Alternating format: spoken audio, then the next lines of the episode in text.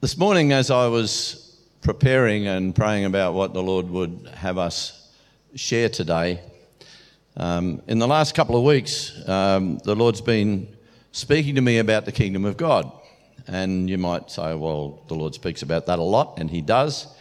In fact, that's what Jesus came for. But sometimes we skim past it. And the Lord was talking to me about the scripture in, um, in Matthew 6, where Jesus said, Seek first the kingdom of God, and all these things will be added unto you. So I want to start with that and see where the Lord takes us. Is that okay? Let's go to Matthew chapter 6, and I'm reading from the NIV, and I'll read, I won't read it all. Actually, what I would recommend to all of us is that from uh, chapters 5, 6, 7 of Matthew is a package that Jesus, it's all Jesus talk. And it, it's, it's the picture of kingdom life. It's a picture that Jesus explains through those, as recorded in Matthew's gospel, uh, a picture of how, king, how kingdom is meant to look for us. So take the time to do that. If you've got a good commentary to go with it, it's, it's, it's life giving because the kingdom of God is God's life here for us through Jesus. But this morning I want to bring, bring us to a focus and, and that is about seek first the kingdom. So I'm, i want to start in uh, chapter 6 from verse 25. It, it's already gone through giving, prayer, fasting, money, and this bit's called worry. And that seems to sort of be an umbrella that most of us get to walk under at some time. So Jesus' words are as follows from John from uh, Matthew 6 verse 25. Therefore I tell you do not worry about your life, what you will eat or drink, or about your body, what you will wear. Is not life more important than food, and the body more important than clothes? Look at the birds of the air. They do not sow or reap or store away in barns, and yet your heavenly Father feeds them. Are you not much more valuable than they? Who of you, by worrying, can add a single hour to his life? And why do you worry about clothes? See how the lilies of the field grow? They do not labor or spin. Yet I tell you that not even Solomon in all his splendor was dressed like one of these. If that is how God clothes the grass of the field, which is here today and tomorrow is thrown into the fire, will he not much more clothe you, O you of little faith? So do not worry, saying, What shall we eat, or what shall we drink, or what shall we wear? For the pagans run after these things, and your heavenly Father knows that you need them. But seek first his kingdom and his righteousness, and all these things will be given to you as well. Therefore, do not worry about tomorrow, for tomorrow will worry about itself. Each day has enough trouble of its own. That's Jesus' message to all of us for all time. And the the focus is seek first the kingdom of God. In Romans 14, verse 7, Paul also speaks of this and, and, and highlights it in there. It's, we're meant to, it, it's meant to be that we, we seek that the kingdom of God becomes our priority, not added on to our life, but that we seek to have an engaging with God in his kingdom, in his rule and reign. And that is where, if we give our wholehearted attention to engaging in and with the rule and reign of God, that's the invitation that Jesus gives us. And yet, for many people, myself included over the years at different times, we tack it on rather than have it be the priority. We kind of have our life picture and our life plan and we run with it and we then ask God to kind of bring his kingdom along with us, to bring what we want under his power to help us get what we want. And that's the wrong way to do life, according to what Jesus says. And you know, I was thinking about it this morning. You know, Jesus came to earth as man. He left his godness behind when he came to earth and became he came to earth as man. And and he and God had a deal that he would do that and he would leave his superpowers behind. and he came as a man. But he came with a growing knowing that it was all about the kingdom of God. There were certain intrinsic things, I'm sure, that he got from the Spirit direct, but a lot of it was what he was taught by his um, earthly parents. And he embraced what he was taught and he became faithful to that. And his, his embrace of the kingdom of God was what was paramount to Jesus. He said it in, in John 5 19, it's recorded. He said, I can only do what I see the Father doing. Jesus was so given to the kingdom of God, to the rule and reign of God, that that's what he was on about. That's, that was where his focus was. And his life was empowered by that. And his life became the life that was perfect, that was able to be then sacrificed for our freedom. And so, in our living, rather than tack on the kingdom, if we cause it to be our choice, to be our first focus, the kingdom of God would come alive in and through us and around us. And as the church, we're called to be kingdom of God manifest into the darkness and chaos of Satan's domain. That's who we are. That's, that's our role as church, is that we manifest in the earth. Manifest means have it become real in the earth to be God's rule and reign in the earth through us as church. It's not going to come through the world because that's the darkness. This morning I had a little event happen when I got here. Nathan came and asked me if I had a key to a cupboard. And, I, and I'd just gone down the road and early before the coffee was happening here and, and grabbed a coffee. And I walked in and Nathan said, You got a key? I said, Sure. And, and I went to look for the key and tipped my coffee over, didn't I? Spilled it all in the prayer room. And uh, thank you, Lisa, for coming and mopping it up after me. I really am blessed by the way you did that. And as that happened, I thought, you know, it's interesting that this is the church, and we have areas that are locked off. And I thought, that's interesting. It's a bit like life. You know, we have areas that we lock off, and we kind of need keys to get into them, but we keep the key in our pocket and we don't always open up those areas. And the Lord was saying to me that when you do go to open up those areas, sometimes it gets messy. It's like you spilt the coffee. But you need to open up the areas for the whole place to have the light come into all of it. You get the analogy? From a spilt cup of coffee, the Lord was saying to me that there's parts of our lives that we lock off. And He said, I want to unlock all those locked up parts to let the light come in, that the rule and reign of God can come in, that the priorities that are in God's heart would become our priorities and then the light can shine into every part of who we are. There is no shame. We, we sang it this morning.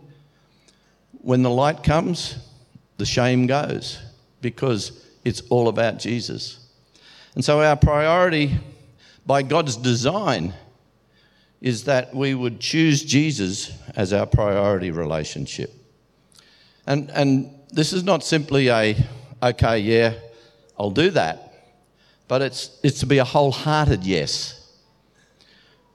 Let your kingdom come into me first, Lord, for your glory, and then for yours and my delight. Because there is, there's a delight that comes when the kingdom of God is the navigation and power in our lives. We don't, we don't, we don't discover life in all the fullness that Jesus says is ours unless we let that happen we shortchange ourselves. The end game is that we were designed to live in the rule and reign of God as a perfect place of life in all its fullness. Do you get that? That's the design, that's the Creator's design. And, and the Creator's design is perfect. And so, His perfect design for you and for me is that we would live in this priority relationship with Jesus and through Jesus with the Father in the power of the Holy Spirit, and that the rule and reign of God would then be the rule and reign that is manifest in our lives. And it's going to look different for you and for me. There's no cookie cutter kingdom of God plan for all the world other than Jesus is Lord. There's a unique, and I don't know how God does this, He's got an awesome computer. He, he's able to keep track of my life plan and yours individually, separately, and He does it. I can testify to that. I've seen it. My life is proof of it. the times when I've thought I knew what I was doing and I obviously didn't. And God sort of helped me through those things. And I go, wow, how, did, how on earth did that happen? I'm going to share a story with you, which this is a true story. And, and Wendy's here and she can testify to the truth of this story. Now, this is spirit stuff, okay?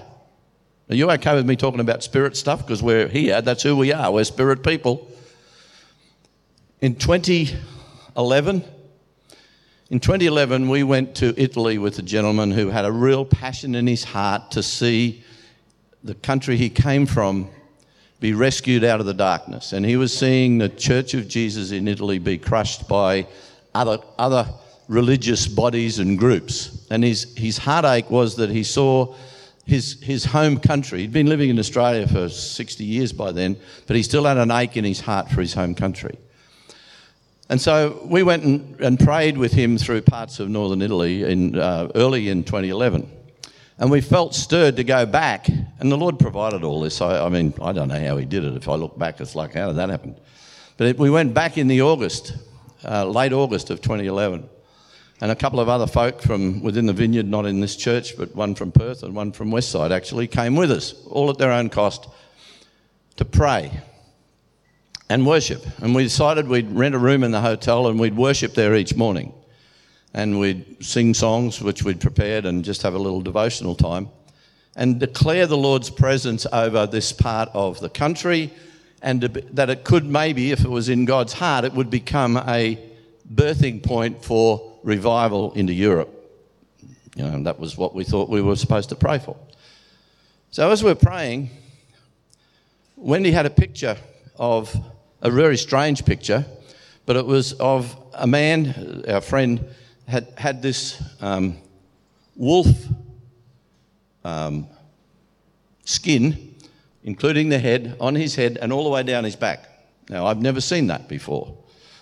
And when he described it after the event, I thought, that's pretty interesting. And then she said, but more than that, I saw this man sort of comatose. And then she said, and then I saw lots of these out in the, in the marketplace. And that was the picture. We'd never seen this sort of actual picture of anybody that Wendy saw in the spirit we get home, we prayed, and a lot of amazing things happened. We get home, and she turned on the television, and lo and behold, up comes a person with this wolf skin on them. It was a Roman soldier. It's like, wow, how cool is that? So that was a picture from the Lord. It was so clear, it was identical. And so we thought we're onto something here. That's 2011. Nothing much has happened in that time to 2019. But this week, the Lord was stirring me about praying for the church. And my friend used the word to me a couple of times. He says, I feel paralyzed when things change. And I went, that's an interesting word, paralyzed.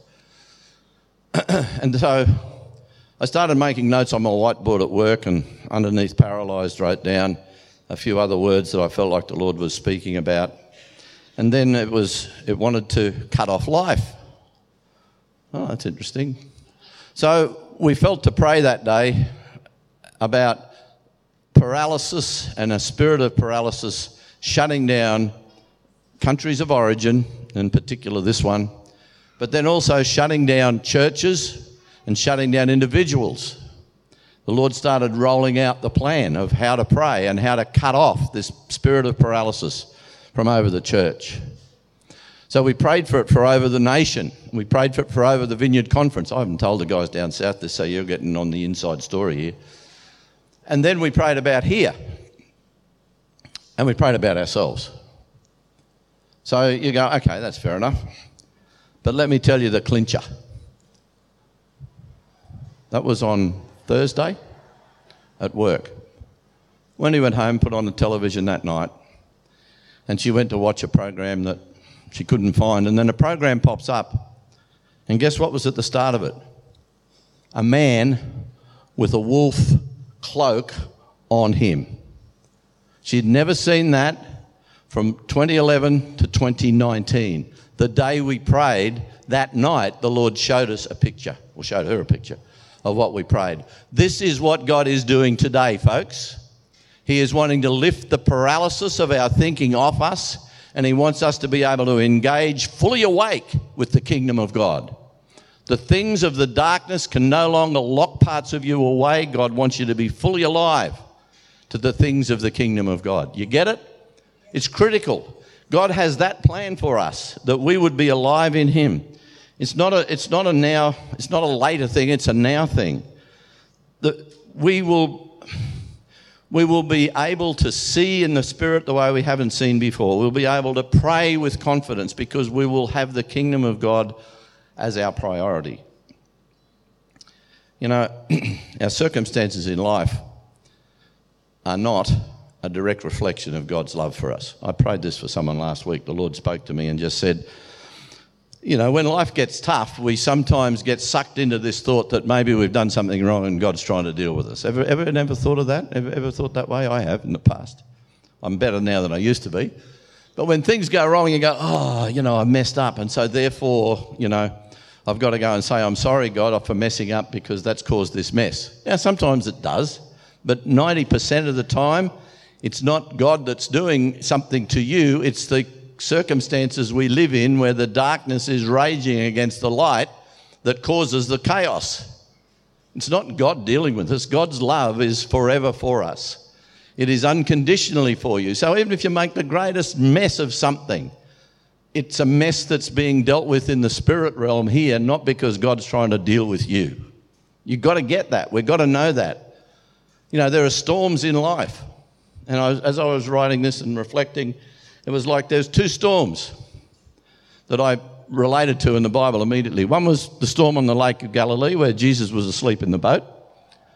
And the other one was the storm where Paul was on the ship and it was going to be shipwrecked.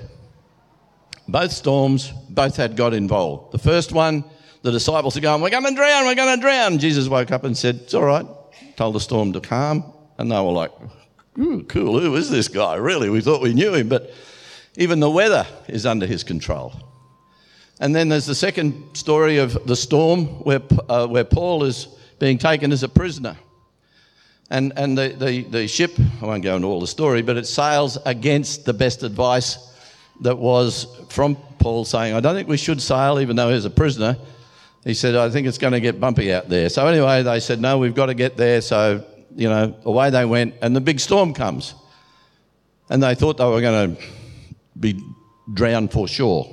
But an angel appeared to Paul and he said, No, you're going to be standing in front of uh, Caesar. So you're going to survive. And not only you, but everyone on this ship. It's in Acts 27, I think, from memory. And so he says to the ship's captain, We're all going to be okay. You can let's have a big feast and throw everything else overboard, and then we're going to be fine. Now that's a pretty weird sort of a way to treat us uh, in the middle of a big storm, but they did that. And sure enough, the ship ran aground, and those that could swim swam to shore, and those that couldn't got planks and got to shore.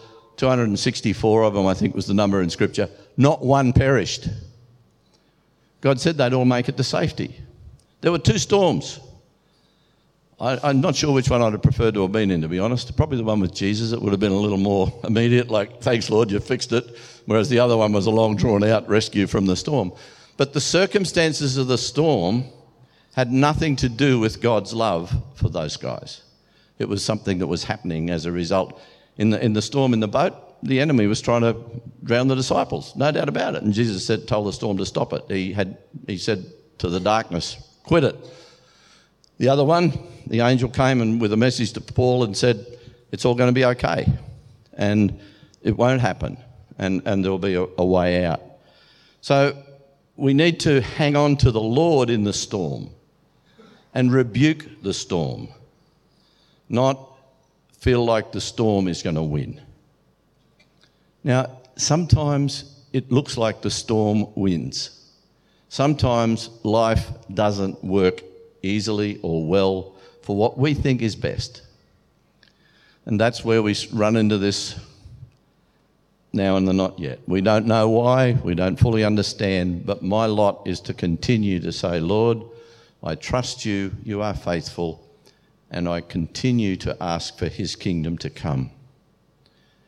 The battle that we live in every day is one where we are encouraged to declare and know the Lord's victory. His victory is complete over the works of darkness.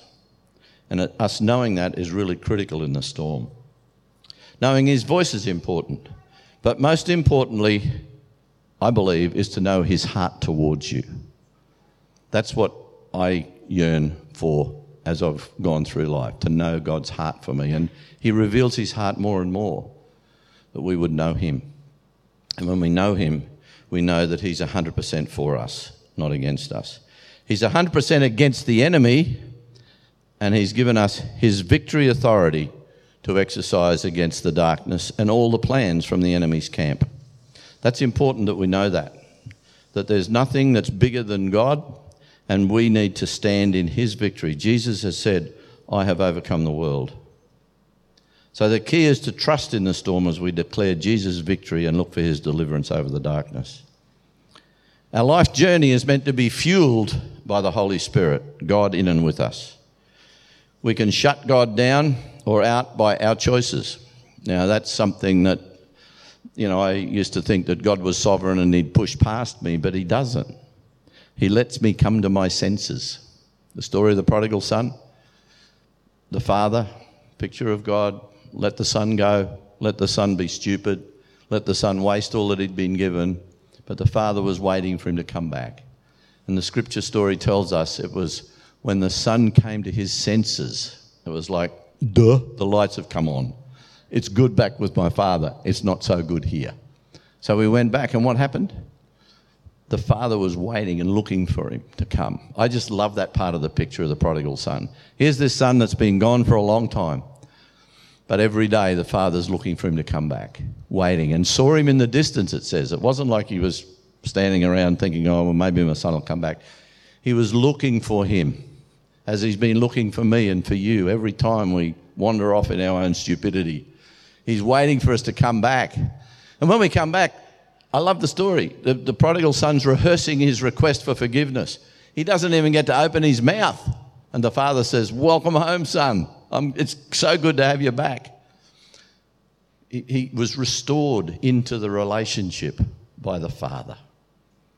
That's the father. That's God. That's who we have communion and relationship with. So, he doesn't shut down on us ever. He yearns for us to have communion with Him. So, Lord, have your way in us, we could say. That would be a really good prayer, wouldn't it? Have your way in us, Lord, because His way is good for us. The enemy would want to tell you otherwise. The enemy would want to remind you of the times when you've thought, God, you've let me down. Well, you haven't done what I needed you to do to make it all right for me, Lord. I've had those times with God where He and I are on different pages, but I have learnt something. He's always on the right page. It's my page that's wrong, not His. Sometimes I'm way ahead of where He wants me to be, and sometimes I'm way behind where He wants me to be. But there are those times when I'm right there with Him, and they're the ones I celebrate because it's like, thank you, Lord. Thank you, Lord, that you didn't give up on me, that you didn't give up on me, even when I didn't even know God was meaning for me to talk to Him about it. But where we are with the kingdom of God is fundamental. That if we have the kingdom of God tacked on, life is not the way it's meant to be in God's heart for you. Where it becomes our priority, where we have that as our focus, life changes. In this world, in this day, priorities are sold to us and told to us to be, well, first and foremost, as your family, and then you've got to have your job, and then you've got to have all these things sorted out. And then you tack God on. Well, that's not the best way. And I, I love my family. I love my wife. I love my children. I love my grandchildren. But if I tack God onto that, I'm shortchanging them. If my number one priority is my relationship with God, then what comes to me from the Father, the Son, and the Holy Spirit makes my relationship with them so much better. It's the way it's meant to be. Might seem a harsh point, but it's a really, really important point. Our number one priority, no matter who we are, is meant to be seek first the rule and reign of God in your heart, not just in your mind. There's a difference between seeking it in your mind and seeking it in your heart. Your mind is fickle. Your heart is fickler sometimes, but, but it, it's meant to reside in the core of who we are. Our heart is where the kingdom is needing to come alive, and then it flows from our heart. Jesus, the word tells us, streams of living water will flow from within us when the kingdom is, uh, when we're born again. And when we're born again, the kingdom of God comes. And so then streams of living water will flow out from us because resident within us is the King of Kings the Lord of Lords. We've said yes to Him in our hearts, not just in our minds. I gave myself, my, my life to Jesus in my mind many times before I finally gave my life to Him in my heart.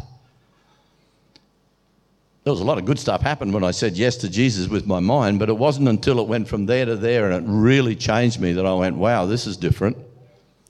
And so I've, I discovered that seeking the kingdom in my heart is what makes the kingdom come. Does this make sense to you, folk?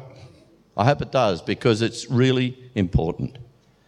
The kingdom of God, alive and manifest. I, have asked this morning for one of our newer members of the church, who John Woodworth, who has been here for a couple of months, and John's come to our kinship group, he and his wife Michelle. I asked John if he'd come and, and share a brief testimony of how the kingdom of God came to him. Welcome, John. Come on down. Give John a clap, folks.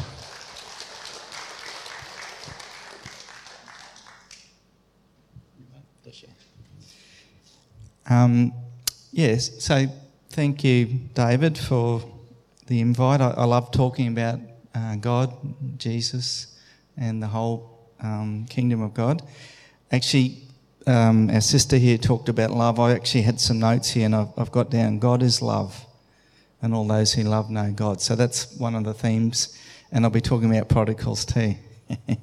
so um, just to whet your appetite, um, my story involves um, uh, struggle with drugs, um, hold-ups with machine guns, a cave in India, a Hindu guru, and Jesus breaking through all of that.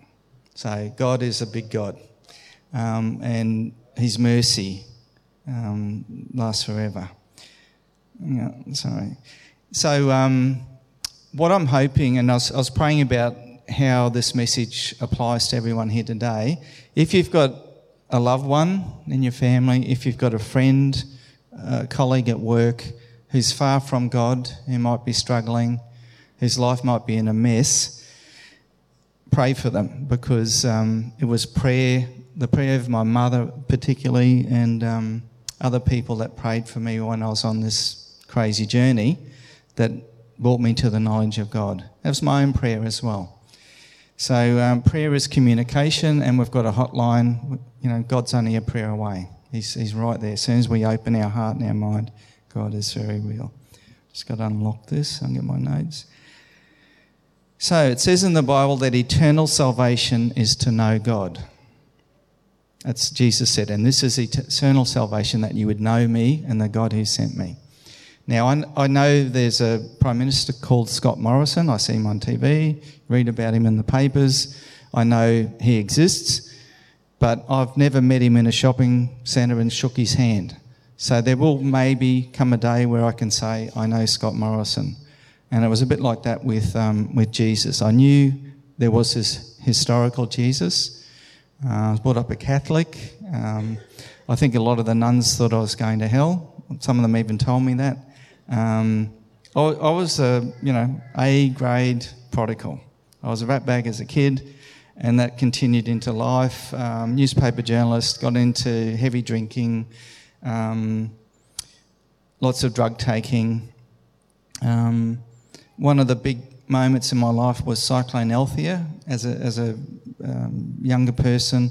It demolished a house around our family. We were in this house right on the border. We had no protection. The roof went, the walls went, the glass sh- uh, shattered and came at us through the walls. The tiles pulled in on us. This is all happening in the dark. Um, the torch went out. It was like a horror movie. After that, Dad started drinking. He didn't have enough insurance, so we lived in a house with a tin shed in Townsville. With um, he had some insurance just to get the roof on, but he didn't have enough for furniture or to finish it. He started drinking with some of the insurance money, domestic violence, um, a lot of shame, you know, um, and I, I just hated being at home. That was, you know, there was just always bickering and yelling and screaming and fighting, and it was um, not a safe place. It was not somewhere that I could bring God home to. Um, so that was my reality. The irony is, mum and dad both found their way to God, but by that stage, I'd run away from home as a young person and pretty much fell into a life of drugs and sex and drugs and rock and roll. That was my life. That's what I lived for. I lived for the moment. Had no spiritual thought at all. Didn't think about eternity.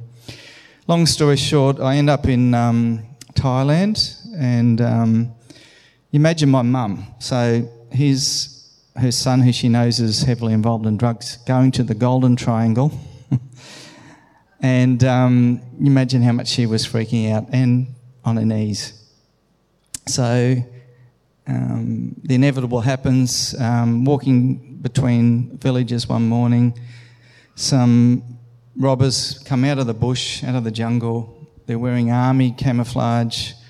One's got a machine gun, one's got a pistol, another one behind me's got a big machete and a pistol behind me.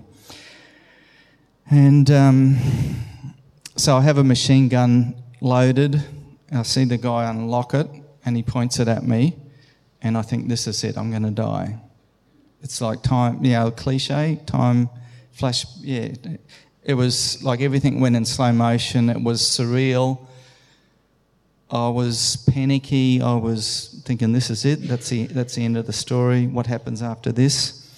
And in that moment, um, things changed in a spiritual dimension. I must say that at, this was early in the morning, so I was going from one village to the next, and I wasn't high. I wasn't hallucinating. This was I was straight. I was on my way to get high. Um, and yet, in that moment, I felt for the first time in my life a supernatural being. Um, I couldn't see it, but I could sense something just wrap itself around me like a cloak. A bit like the Get Smart, you know, the cone of silence, and nothing can touch Get Smart because he's under this. a few people remember. Um, and I just felt invincible. I just felt I'm not going to die this is not going to end up with me dead. Um, and the fear of death actually evaporated. I, I just I couldn't explain it.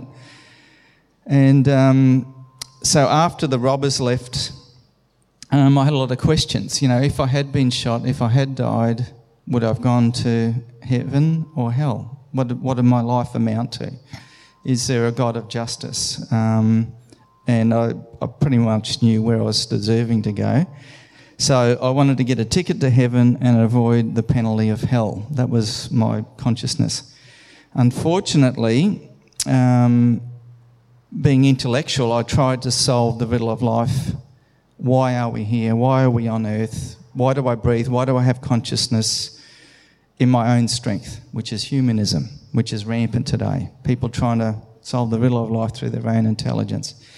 So I delved into Buddhism, I delved into every ism, communism, socialism, read about Mahatma Gandhi, um, read about evolution. I was on this quest, and I didn't know in the Bible there's a, a verse that says, Knock and the door shall be open, seek and ye shall find. Well, I was seeking, but I was looking in the wrong places. But God's merciful.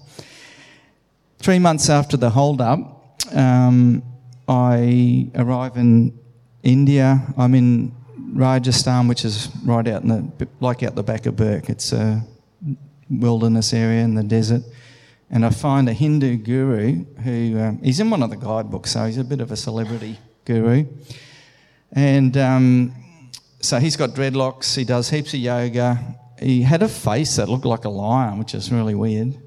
Um, and yeah, well, he invited me to become his disciple. I said I was looking for God and looking for truth. He said, Oh, you become my disciple and I'll teach you Nirvana. That was the deal. So I did cooking. Um, he had a steady stream of um, guests, and, and, you know, so I'd make the tea. And um, I paid him an allowance for, for my food and lodging. So when I say a cave, it was probably half the size of this building. It was whitewashed, and it had a um, like a floor made out of cow dung and mud, which sounds gross, but it's like cork. So they come in and they he, um, had electricity, so you know it, it, was a civilized cave, but it was still pretty cute. Um, so after three months of doing lots of um, yoga, um, smoking lots of hash, um, I went through the Hindu rite of baptism. I had my head shaved. I got the little tikka dot, burned all my Western jeans, which are pretty smelly, and got the Hindu sari and um, became, you know, full on Hindu. I, I got a mantra, you know, and what we don't understand is the Hindu religion is very much about um, elitism. So if, by doing that, I became a Brahmin, which is the top level, and they look down at all the other castes, they call it. So it's a bit like England, where you had the high society and the work, you know. So there's an element of pride that comes in with that, and anyway. Long story short, after three months of living in this cave, I didn't have any experience of God. Um, I was going, I was getting bored.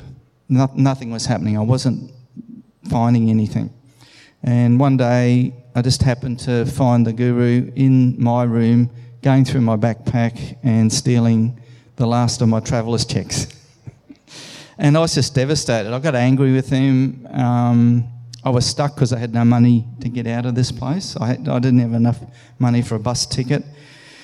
So soon after that, I'm sitting on the floor in this cave and I'm lost. I'm, I'm, feeling, I'm beating myself up. How could I be so dumb? How could I be sucked in by this charlatan? Um, and I was saying, I don't want any other person to tell me about God. I'm sick of reading about it in books. And I basically said, God, if you're there and you exist, I want to know you. If you're real, you've got to come through. Um, so God's got a sense of humour. So in my mind, I hear this little voice, John, stand up. And I got angry. You know, I was a hard head. And um, I'm still fighting against God. And I, I, I cry out to the God of the universe, if you're real and you say stand up, what's standing up going to prove? You know, so I, I was a real hard head. He asked my wife. And um, after I'd calmed down, maybe after five minutes, I thought, well, if I want to walk somewhere, I don't say, John, walk over there. Maybe God is trying to communicate with me. And what have I got to lose? And I probably took the very first step of obedience in my life. I, actually stood up. And the love of God hit me in that moment. And I've done lots of drugs and lots of, you know, and it was a million times better than any aesthetic thing you can get from uh, an artificial source of joy or peace. Um, it was a cleansing. I, I, wept. My baptism was tears. I, I, wept for my life and what I'd done.